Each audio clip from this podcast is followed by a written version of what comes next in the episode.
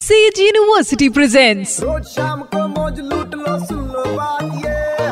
मार ले बेटा U turn to be red पे एक बार फिर हो जाए। Exactly Ishwar stage university U turn मेरे यानी वेनु के साथ सुपर 93.5 रेड एफएम पर।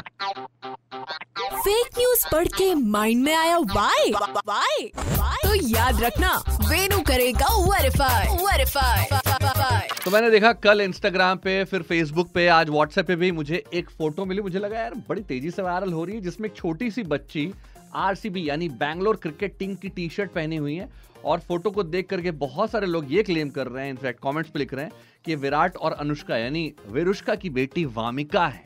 मुझे लगा, है? इतनी बड़ी हो गई?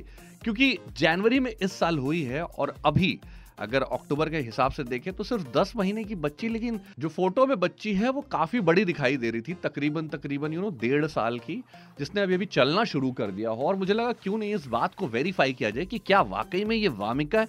मैं गलत भी हो सकता हूँ। सो बिल्कुल कुछ कीवर्ड्स के साथ मैं गूगल पे जा पहुँचा, इसे रिवर्स सर्च किया तो मुझे पता चला कि इंस्टाग्राम पे विराट कोहली के नाम से एक फ़ैन पेज है, विराट आरसीबी वर्ल्ड वहाँ पर सबसे पहले ये फ़ोटो शेयर की गई थी और ये जो बच्ची है, ये वामिका नहीं है, विरुष्का, यानी विराट अनुष्का की बच्ची नहीं है, ये कोई और बच्ची है।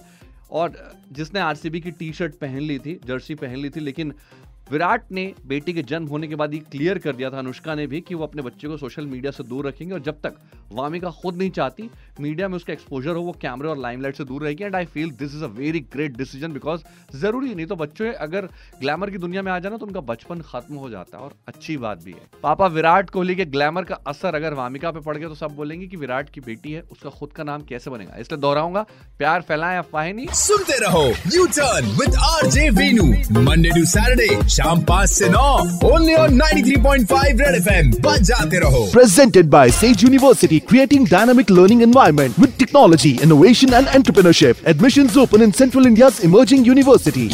University